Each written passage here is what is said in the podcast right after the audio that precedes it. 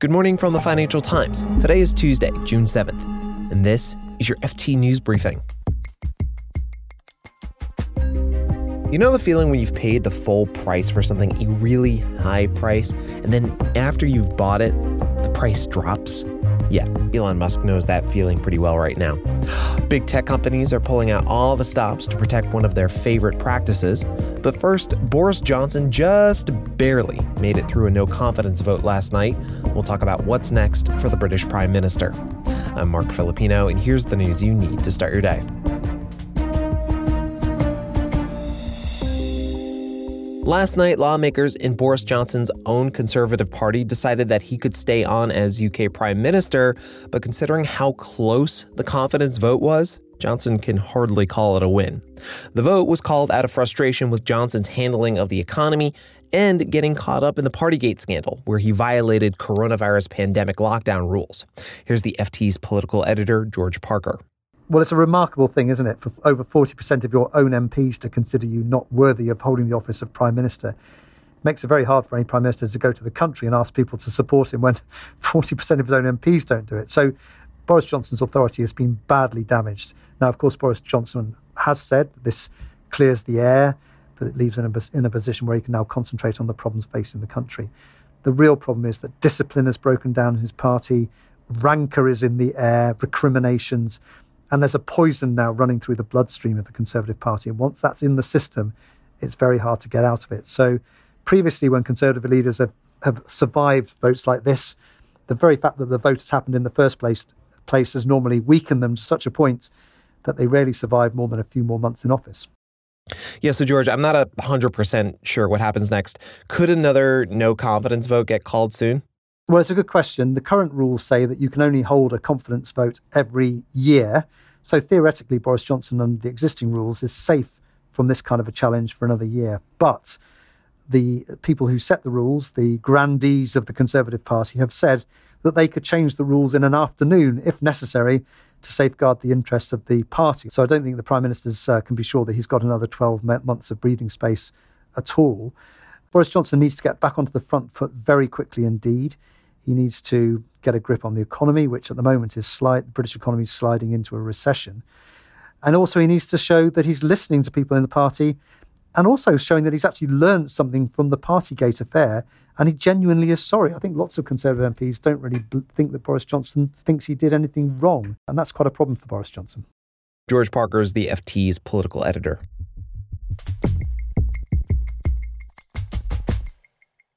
Elon Musk seems less and less enthusiastic about his $44 billion deal to buy Twitter, and he seems to be trying to build an escape hatch. His lawyers have written a letter to Twitter saying the social media company hasn't given Musk enough information about the number of spam and fake bot accounts on its platform.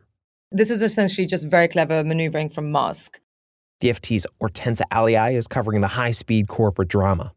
Musk has offered uh, to pay $54.20 per share for Twitter.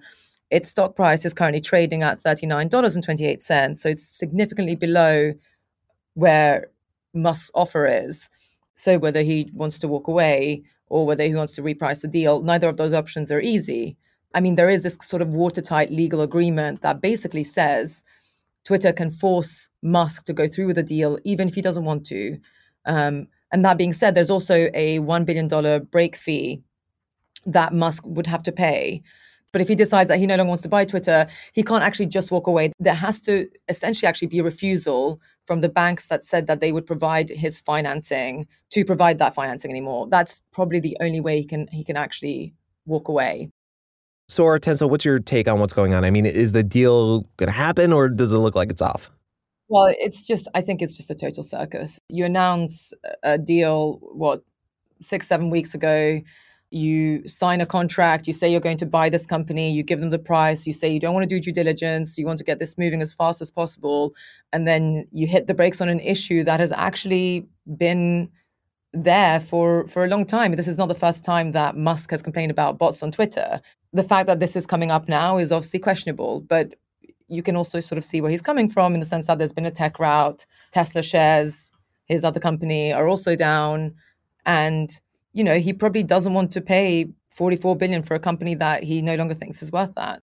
Now, what's Twitter saying? Uh, has the board responded at all? Twitter is holding strong. Twitter is saying, no, we're, we're going to keep you to your word. We're going to make you buy this company. And and that makes complete sense from Twitter because, hey, look, someone wants to buy you at $54 and you're currently worth, I don't know, $39 a share. Then if Musk actually finally does walk away from this deal, I think the presumption is that those shares are going to sink. And it's actually probably going to make them a target for other buyers and, and not at the same price. Ortenca Aliaj is the FT's mergers and acquisitions correspondent.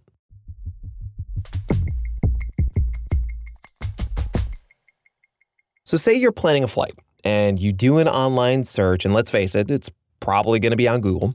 One of the first things that's going to pop up is Google's Flight Finder.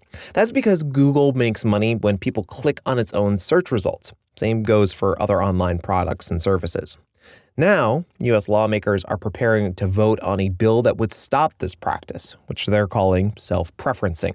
It's generally the idea that you use one of your products to give an unfair advantage to another product. That's the FT's Kiran Stacey. So the classic of this, and the case that you know Microsoft fought for a long time, um, was Microsoft automatically loading its web browser on Windows and not letting you load other things very easily. Kiran's been following the legislation and says big tech's lobbyists have been coming out swinging. Not just Google, but also Amazon, Apple, and Facebook's parent company, Meta. So CCIA is one of the big industry groups here. Uh, they've taken out $10 million worth of ads since the beginning of the year. That's a lot of money on one campaign to spend. And that's just one of the groups. Usually, companies will do a lot of their Washington lobbying using these industry groups, but on this occasion, they're really putting their heads above the parapets individually as well. So, uh, Google and Amazon in particular have been personally calling round. One person told me every single office in the Senate. Everybody is getting these phone calls right now. Uh, everybody is hearing from these companies. Kiran, what's their argument against the bill? My goodness, I've never seen so many different arguments from so many different angles levied against something. One of my, in fact, two of my uh, my sources in the Senate used exactly the same phrase to me, which is that these companies are throwing spaghetti at the wall. Um, probably their strongest argument, actually, is that consumers quite like a lot of this. Consumers tend to like Google Maps, and they quite like the fact that if you key in a particular location, it gets you straight to Google Maps. It kind of cuts out the middleman. Then we get to slightly more tangential arguments. There are arguments, for example, that, hey, why are you just carving out these five companies that would be hit by this bill. Why aren't you going after the actual physical retailers, people like Target?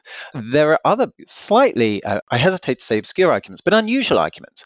Um, there is one particular one that, hey, if you do this, you're going to let Chinese companies in. But the fact is, the industry doesn't like the whole package, so it will keep using these arguments as long as they think they're getting traction. So, Kiran, reining in big tech is actually one of these rare issues that unites Democrats and Republicans, which is kind of amazing considering how polarized U.S. politics is. So, if the bill passes, and I should say that there is no guarantee that it will, what kind of impact would it have on big tech companies? It's difficult to tell how much of an impact this would have. It probably is much more impactful on the longer term than it is on the shorter term. But I think we can take one thing from this. If the tech companies themselves didn't believe that this was going to have an impact on how their businesses operate, they wouldn't be fighting as hard as they are against them. They certainly wouldn't be fighting as hard as they are publicly against them. It's clear that they make money from doing this kind of thing. It's difficult to tell how much because they don't break it down in that way, but they must be making big money to be spending this amount of money trying to defeat this bill. Kiran Stacey is the FT's Washington correspondent. Thanks, Kiran. Thanks, Marc.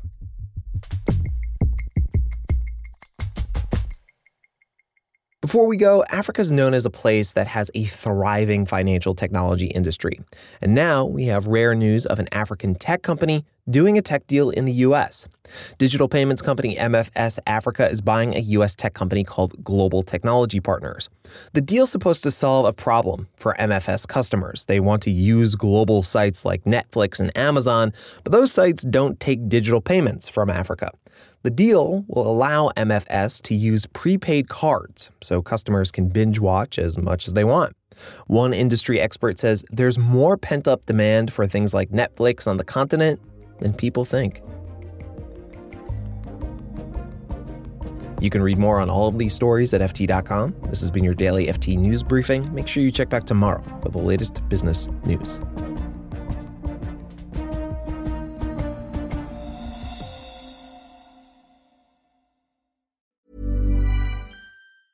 Support for this podcast and the following message come from Corient. Corient provides wealth management services centered around you. As one of the largest integrated fee only registered investment advisors in the U.S., Corient has experienced teams who can craft custom solutions designed to help you reach your financial goals, no matter how complex.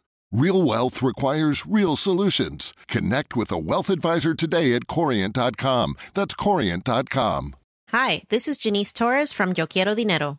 From a local business to a global corporation, partnering with Bank of America gives your operation access to exclusive digital tools, award winning insights, and business solutions so powerful you'll make every move matter. Visit bankofamerica.com slash banking for business to learn more. What would you like the power to do?